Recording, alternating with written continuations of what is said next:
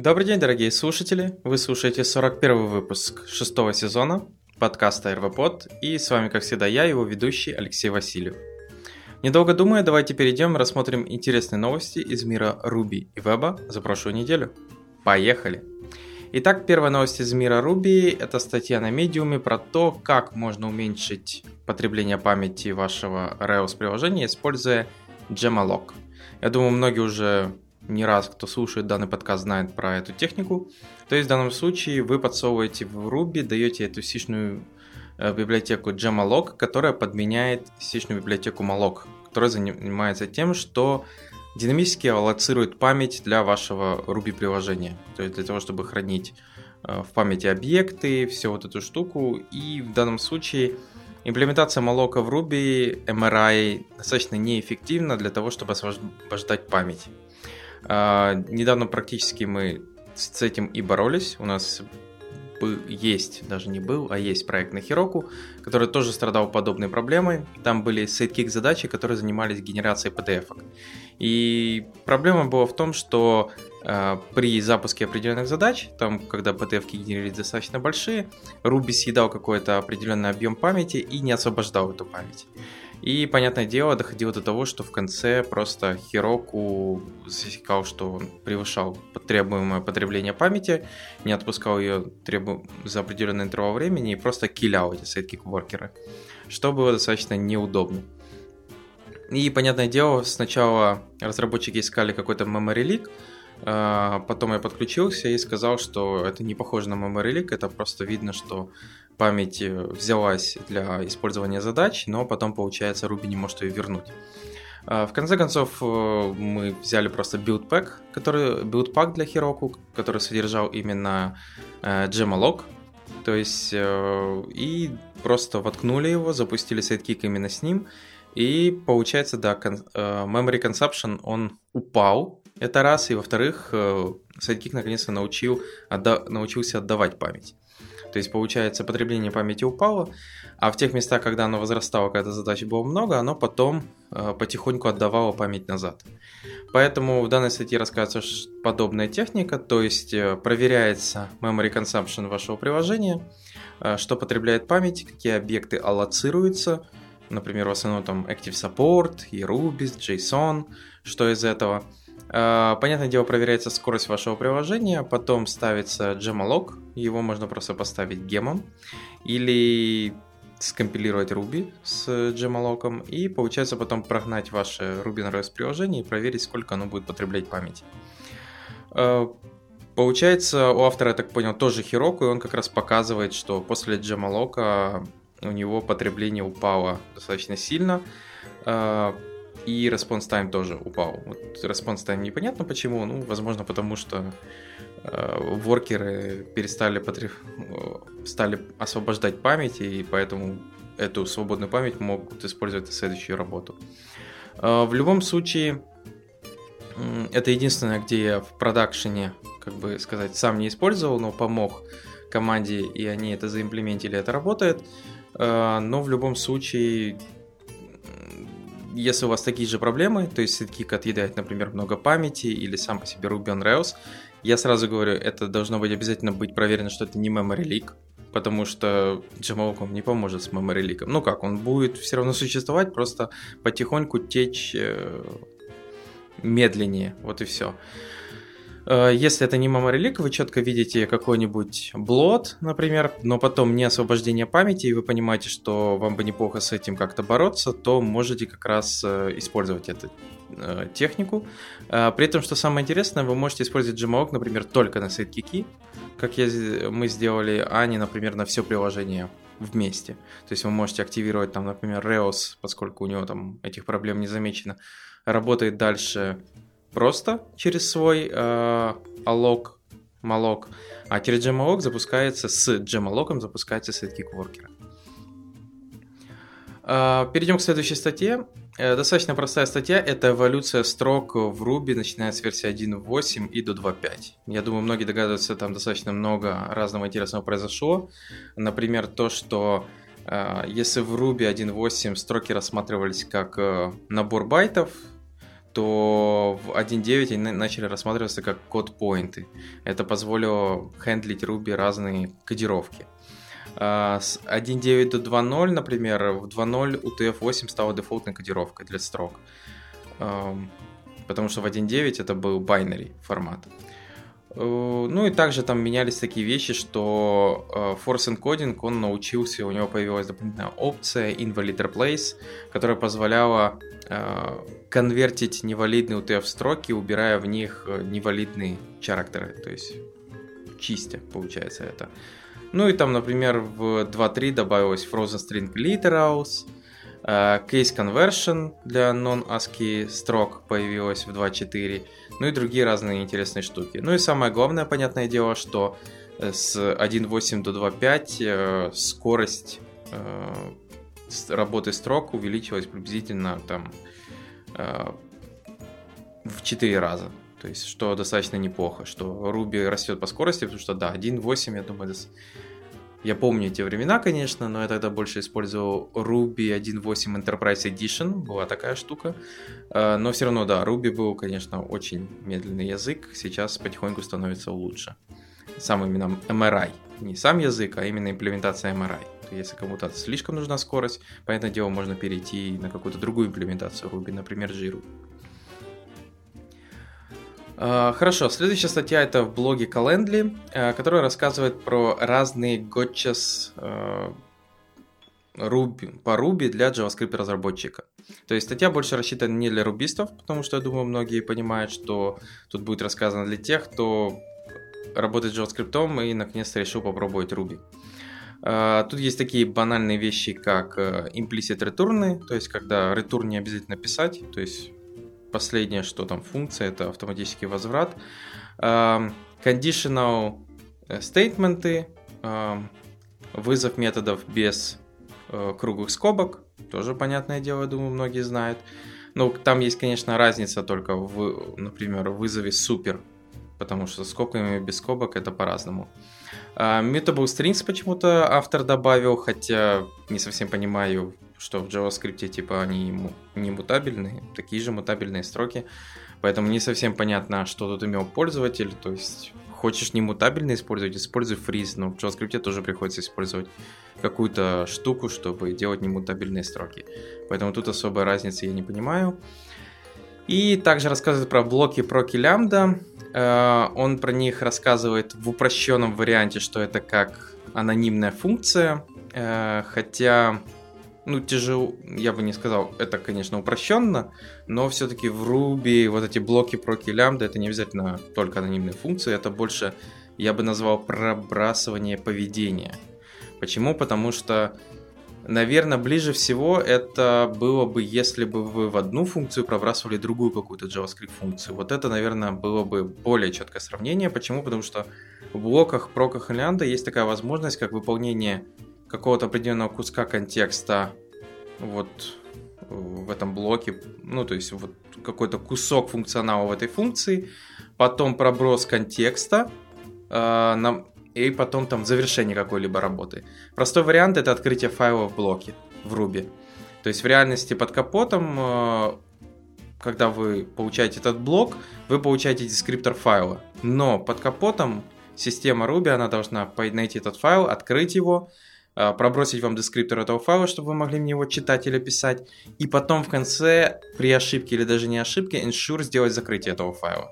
Это именно так работает в блоке файла. Если вы используете файл Ruby без блока, то, понятное дело, закрытие, например, файла вам придется писать самим.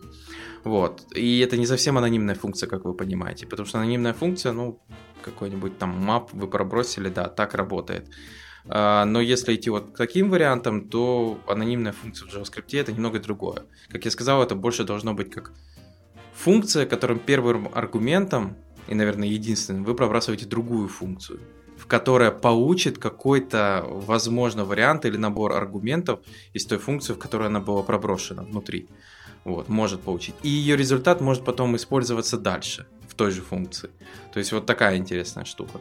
Поэтому, да, если меня слушают JavaScript разработчики, эта вещь вообще сама по себе достаточно мощная штука. в Ruby, блоки проки лямбда. Они достаточно очень сильно используются в Ruby, позволяют поверх Ruby, поскольку он настолько, благодаря этому, хороший DSL, чуть ли не писать свои языки, и многие системы поэтому его используют. То есть, потому что Ruby очень гибок для этого. То есть, взять свой какой-то DSL-чик, написать поверх Ruby. А, поэтому, ну, автор упростил это все, я думаю, этого достаточно, но в реальности, то есть, это немножко отличается.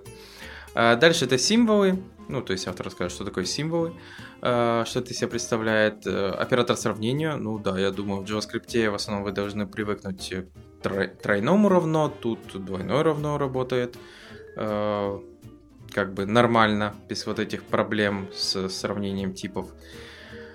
Также есть разные дополнительные интересные вещи, но в основном Ruby достаточно, я думаю, проще и я не знаю, без больших сюрпризов по сравнению с JavaScript для JavaScript разработчиков. Поэтому, если вы заинтересовались, можете полистать эту статью. Хорошо, перейдем к следующим новостям из мира веба. Первая статья это боги от Диасмани про то, как э, начать performance budgeting. А, в основном рассказывает про такую вещь, что про performance, ну, у него много статей, которые рассказывают про web performance, что про это надо думать, думать про такие вещи, как размер бандлов, а, размер сайта, размер страниц, размер ассетов, вот этого всего, потому что это влияет на производительность вашего ресурса. И, к сожалению, самая главная проблема, что эм, non-engineering stakeholder, они как бы не понимают и не могут принять э, такую вещь, как зачем вообще такая вещь, как э, performance decision, зачем принимать и думать про performance. У них, понятное дело, голова забита другими целями. Деньги, бизнес, э, движение продукта и всего остального. Поэтому это не их вина, сразу говорю. То есть, понятное дело, потому что такие проблемы им надо доносить, что про это приходится думать. Они не могут вот просто не знаю, прочитать, прочитать статью и понять, вот да, про это надо тоже думать. У них, понятное дело, голова забита другими проблемами. Поэтому вообще про такие вещи должен думать, э, ну, про такие вещи должен думать э, команда, разработчик, PM, ну вообще кто-то тоже держать в голове и помнить про, ну вот что типа, а давайте вот добавим еще этот попап, три страницы, две JavaScript библиотеки и все станет хорошо. Э, нет, может стать даже хуже. То есть это должно влиять, и в первую очередь мы должны тыкать на такую вещь, как User Experience Impact. Что произойдет с User Experience, если мы сделаем то-то и то-то. То есть, например, что сайт начнет грузиться на 2 секунды в среднем медленнее. Это может привести к тому, что то-то, то-то, то-то, юзеры начнут отваливаться. Или там, что если мы вот это добавим, произойдет еще другие проблемы. Uh, то есть он рассказывает про всякие трейдофы в user experience, что может произойти, uh, как оперировать вот этим бюджетом на перформанс, uh, что надо мерить, какие тулы лучше для этого использовать, всякие там JavaScript Size Regression CI тулы, которые, например, просто вот создается pull request, и они говорят, у нас максимальный размер бандла должен быть максимум 150 килобайт, а у тебя почему-то вот он вырос на 200. Люди смотрят, а там давали какую-то библиотеку, из которой одна функция используется, импортируется вся библиотека. И веб-пак почему-то, ну, не может выпилить э, весь мертвый код. То есть, значит, надо делать как-то красиво. Или CSS. Решили Bootstrap влепить, а потом сверху его немного накастомизировать еще CSS. А, и все, и получается CSS файл почему-то распух сразу там на n десяток килобайт. То есть, понятное дело, за этим всем надо следить. Тут рассказывается про полезные тулы, которые это позволяет делать. Есть такие вещи, как даже э, Lighthouse CI. Lighthouse это интегрированная в Chrome DevTools утилита, которая позволяет проверить такие вещи, как SEO, accessibility, ну, они базовые, скажу вам сразу, то есть, э, что доступность каких-то хедеров, тайтлов, метатегов, то есть там нет какой-то advanced штуки, а, что ваш, если у вас прогрессивный веб что прогрессивный веб там работает, все нормально.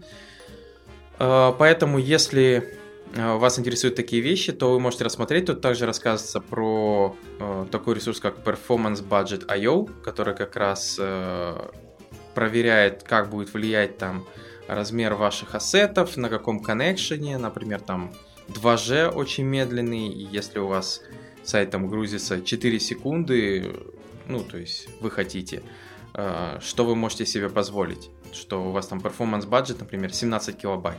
Вот вы не можете, чтобы... Если вы хотите, чтобы ваш ресурс грузился там, например, за 2 секунды на самом медленном коннекшене, то у вас должен быть такой-то performance budget.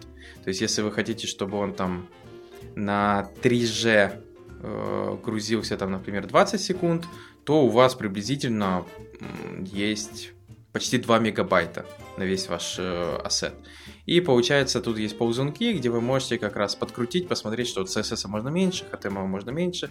Там фонты вообще, например, не использовать, использовать системные шрифты. То есть сэкономить на этом, там, не использовать видео вообще, картинки по минимуму, ну, если получается. То есть это все можно подсчитать и понять, э, влазите в этот, в этот лимит или нет.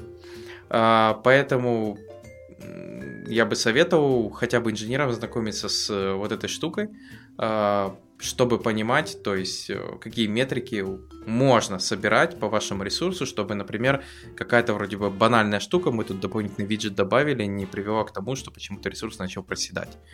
И многие думают, что просто добавив, надо больше фич делать и станет лучше. Нет, возможно, вы просто его убиваете какими-то там плохими вещами, то есть добавляйте ненужный JavaScript, стили, он грузится медленнее, то есть э, неправильный там SEO не меряете, accessibility не меряете, светло-зеленый фон на темно-зеленом тексте, это тоже может влиять не очень хорошо на людей с ограниченными возможностями.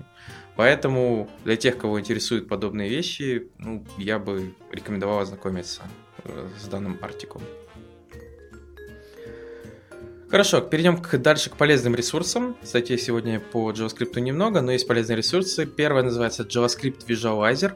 Это утилита, которая позволяет вам увидеть контекст, housing, closure, скопы JavaScript. То есть вы сюда вкидываете ваш, ваш JavaScript код uh, ES5, uh, запускаете там run или step, и он, получается, визуализирует, uh, что же именно, какой контекст, например, находится в этого файлика, а, какие переменные есть, какой скоп выполнения. То есть получается, если вам надо а, какой-то scope chain проверить, что где там находится внутри, то вы можете как раз попытаться воспользоваться этой утилитой. То есть тут рассказывается, что this, например, это window, топ-level переменные, он может показать функции, что же там находится, подсветить, где она, то есть вот это все э, он ну, может показать. Поэтому, если вам ну, то есть хочется проверить какой-то код, что там происходит, что делается, или вы не понимаете, э, чей сейчас, то вы можете попробовать воспользоваться этой штукой. А, следующая полезная библиотека будет это э, V-A-L-T. Ну, это, как, это не Vault, который как убежище, а именно W-L-A-L-T. А, что означает, это типа WebAssembly альтернативный синтаксис. Основная задача заключается в том, что эм, как эксперимент для написания WebAssembly использовать JavaScript. Вот и все. Потому что WebAssembly, как вы понимаете, в основном пишут на Rust, сейчас на Go можно. И, понятное дело, JavaScript разработчикам не нравится, они привыкли все писать на JavaScript. И вот есть такая штука, как этот VALT, который вы пишете, пытаетесь писать на JavaScript, и он компилируется WebAssembly binary формат.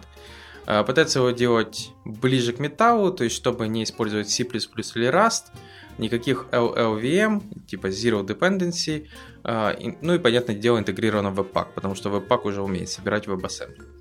А, ну, в данном случае, я думаю, как минимум хорошо, потому что JavaScript сегодня везде, и если мы хотим привлечь людей, чтобы они разрабатывали, ну, использовали WebAssembly, Э, JavaScript комьюнити, там, по крайней мере, много таких людей, которые могут хотя бы заинтересоваться.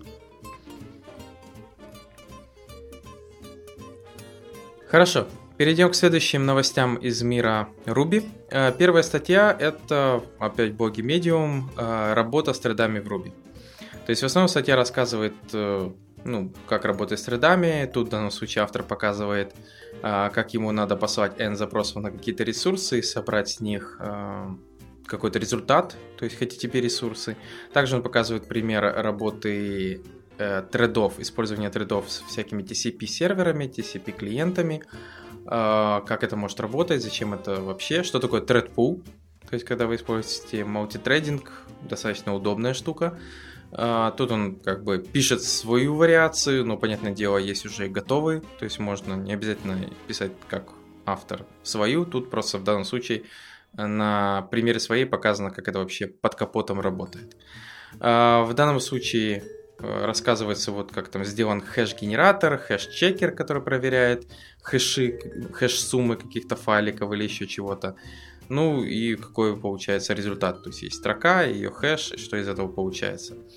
Вот. Э, поэтому, если вы не работали, не знаете, что такое тред пулы, что то как это работает с тредами в Ruby, э, какой ну, лимит тредов, типа в Ruby, сколько можно тредов породить э, в один момент, то можете как раз почитать в этой статье. В любом случае, заметка неплохая. Сегодня тут тоже приходилось э, бороться, ну не бороться, а работать с тредами. Пришлось э, в Ruby использовать отдельный тред, в котором именно создавался слушатель, который слушал какой-то определенный ресурс на изменение данных, и отдельный тред, который там что-то в это время щелкал, изменял и ждал, пока там сверху э, в том другом основ... child thread типа не придут изменения с другого ресурса. И как раз вот тут появилась задача э, в том, как остановить главный процесс, чтобы он дождался, что в child процессе наконец-то какие-то данные придут. И для этого в Ruby есть такая библиотека, как называется Q. Э, вы можете просто создать Q, э, потом в треде который там работает, что мы и сделали. Мы в эту кьюху вбрасывали данные, которые пришли с того ресурса, а наш основной процесс, доходя до нужного момента, он просто делал Q-pop, а, там есть параметр, и по дефолту он блокирующий, то есть когда вы делаете Q-pop, он процесс просто дожидается, блокается и ждет, пока Qха хотя бы не вернет что-то, что в нее вбросили. То есть, понятное дело, можно написать Q-pop true, и тогда он будет не блокирующий. А, и в данном случае, понятное дело, в такой ситуации ваша программа может заблокироваться надолго, если там ресурс ничем не ответил, ничто не пришло. Поэтому использовался еще один тред с типа слипом, ну, назовем это так, а, который там через, например, минуту вбрасывал в эту же queue результат, где говорил ничего нету. То есть это такой себе рейс. То есть создавались два треда, один типа, который слушал ресурс, а другой просто засыпал на минуту, и если тот не успевал выполнить требуемую задачу, он вбрасывал в queue э, какой-то результат, который говорил там success false, и в данном случае, в любом случае, эта блокировка в main процессе, она как-то разблокировалась, а там уже проверялось, какой же результат. То есть, как бы такие штуки лучше добавлять, чтобы как то раз, ну, особенно это важно, там, чтобы процесс не блокался. То есть нужны какие-то рейс штуки, которые разорвут этот кондишн, то есть блокировку. То есть какие-то такие затычки надо добавлять. Вот, поэтому, э, если вы не работали с тредами в Ruby, э, то вот можете почитать эту статью, ну а также там дальше уже двигаться, ознакомиться с разными полезными библиотеками, которые позволяют с этим работать, всякими Concurrent Ruby, а, Celluloid и многие другие. А, следующая статья достаточно простая заметочка, которая рассказывает, как в Rails 5 матчить ассет URL в фича спек, в спеках. То есть получается у вас есть там какой-то ассет картинки, и вы хотите проверить, что он соответствует тому ассету, который должен загрузиться, а, когда вы используете какой-то helper рисовый.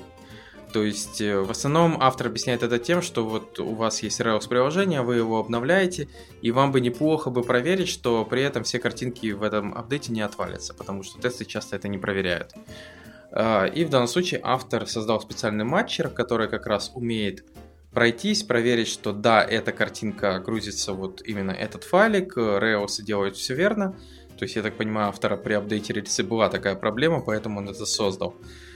И в данном случае вы как раз э, можете, ну, такую же технику использовать, если есть подобные проблемы. У меня, понятное дело, такого не встречалось при апдейте рельсы, ну, хотя мы все равно при апдейте рельсы еще деплоили там на стейджинг, и еще я прощелкивал, хотя бы просматривал, что приложение хоть минимально осталось рабочим, ну то есть ничего не отвалилось рядом, визуально видимое. Но можно для этого использовать тесты, почему бы и нет. А следующий это такой больше, даже не знаю, похоже больше на сервис. А, называется он Fast, Fast Ruby.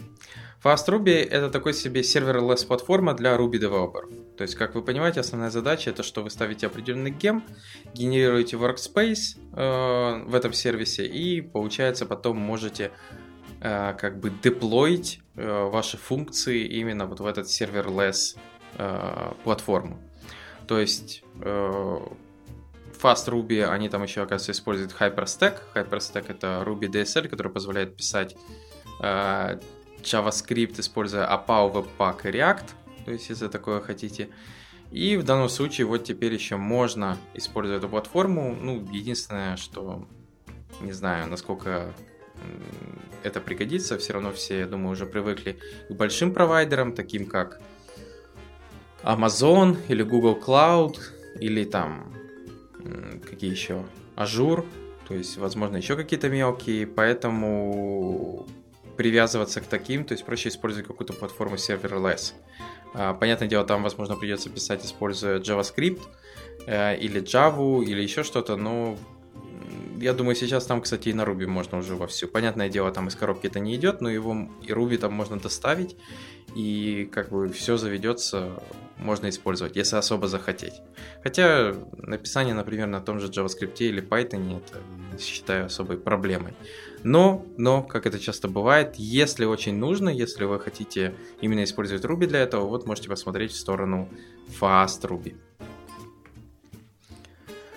Хорошо, перейдем к полезным библиотекам из мира веба, JavaScript. А, первое, это, я бы даже назвал не библиотека, это такой сервис, называется favicon Checker.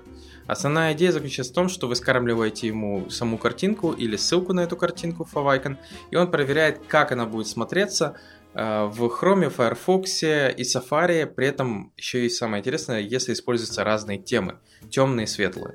То есть я думаю, это достаточно важно, чтобы понять, что эм, Например, там в inactive state, в hover state, в темном inactive state картинка смотрится более-менее нормально. То есть, чтобы это проверить, что она там как-то с ней не происходит плохое. Поэтому для этого можно попытаться использовать этот сервис. Ну, работает он достаточно просто. А, следующее это Google Drive Electron. А, Google Drive Electron, как я думаю, многие понимают название, это Google Drive, который просто работает внутри электрона. То есть это специальное десктоп-приложение, а, которое типа внутри него вот работает этот э, такие вещи, как Google Docs, Google Sheets э, и многие другие полезные инструменты. Основная идея заключается в том, что типа вы, вам легче манипулировать этими окошками, то есть используя Google Drive Electron, вы можете создать э, N окошек и как-то их между собой мачить, а не просто используя там окна браузера и Э, эти окна браузера как-то ресортить, ну, как-то их делать. Насколько это удобно, не знаю. То есть по логике вещей это просто обыкновенная, э, ну, то есть не такая уж простая штука. Э, то есть вот это все обрабатывать. Но я так думаю, если тут это не сделано через iFrame, хотя, возможно, это сделано через iFrame, то как бы ничего в этом страшного нету. Хотя как-то не верится мне, что Google Э, будет все делать через iFrame, ну, разрешит инжектить Google Drive iFrame, хотя почему бы и нет. То есть э, может с легкостью. Сейчас э, я просто вот по коду смотрю, и вроде бы, да, похоже, что это просто какое-то использование iFrame. То есть там WebView, Preload и все. То есть это просто вот такие окошечки Google Drive. Насколько это будет юзабельно, ну, Тут показаны картинки, что это удобно там раскидывать на какие-то блоки и как-то это сортировать по окнам. Но вроде бы как и с браузером такое можно сделать, там может потратить чуть больше усилий. Но, возможно, да, в этом есть какое-то использование, почему бы и нет. А, следующая эта библиотека называется проба, проба клик. А, такие библиотеки мы уже вроде бы как подобные рассматривали. Основная идея заключается в том, что она пытается выполнить определенный экшен, если есть вероятность, что пользователь нажмет на какую-то кнопку или ссылку. А, подобную технику мы уже рассматривали для использования preload prefetch. То есть, когда у вас есть какая-то ссылка на какую-то другую, например, страницу, и пока пользователь там потянулся к ней еще не нажал, вы можете вызвать в браузере какой-то prefetch ресурсов по этой ссылке, чтобы она, получается, браузер уже начал грузить страницу а, эту HTML, а на ней уже, возможно, новый JavaScript или CSS. И получается, если пользователь нажмет, она загрузится чуть ли не мгновенно браузером. И получается, проба-клик пытается делать то же самое, то есть, но у него есть callback, и куда вы можете написать любую штуку, которую вам надо выполнить, там, если пользователь, возможно, там, с вероятностью нажмет на эту кнопку или ссылку. Э, как я сказал, одной из вот этих техник это как раз быстрая подгрузка ресурсов по этой ссылке, чтобы там работало все мгновенно, то есть пока он еще не нажал. Понятное дело, что это там probability, то есть возможно он и не нажмет, но как бы и вы зря загрузите трафик его использовать будете, но это уже такой вопрос скорости, удобства по сравнению там с бесполезным использованием трафика. Поэтому если вам надо, у вас есть какие-то идеи, кроме быстрой подгрузки других ну, ресурсов по этим ссылкам, там какая-то еще штука, э, то там, например, как тут на примере изменения цвета кнопки, то вы можете как раз использовать библиотеку ProboClick. Ну и напоследок, простая библиотечка называется Percolate. Percolate это в данном случае command line утилита, которая, генери... которая берет веб-странички и генерирует из них, из них PDF-ки. Э, в данном случае, ну, то есть, понятное дело, JavaScript, npm install или yarn install. Э, вы просто даете ей э, PDF-ку, ресурс, и куда эту PDF-ку положить. При этом она умеет генерить с разных страниц, вы можете ей дать набор страниц, она это все сгенерит. Вы можете указать дополнительный CSS, CSS правила для этой страницы. Там, например, фонд size вам надо поменять или еще что-то сделать. HTML темплейтов, CSS style sheet ов, хедеров, футеров пока нету, но при этом она генерит достаточно неплохие э, PDF-ки. Э, под капотом используется такая штука, как got. Got он фетчит страницу. Потом jsdom для того, чтобы распари, распарсить э, DOM, именно страницы, которую вы запросили. Потом используется такая штука, как Readability. Это библиотека, которая прогоняет дом через Э, себя и убирает ненужных HTML элементы. И потом используется Puppeteer для того, чтобы генерить PDF. Там в основном есть такая штука удобная, то есть вы можете сказать print, ну, то есть, и потом просто страницу сгенерить в PDF. Поэтому в любом случае потребуется Chrome Headless, как минимум, чтобы это все работало. Ну, я думаю, Chrome у многих есть. А, поэтому, если вы хотели генерить из каких-то нужных вам веб-страниц именно PDF, то вот можно попытаться воспользоваться, в данном случае, этот Command Line утилитой. А на этом у меня все. Коротенький сегодня подкаст. А, но в любом случае благодарю, что послушали его. Подписывайтесь, пишите комментарии и до новых встреч. Pra cá.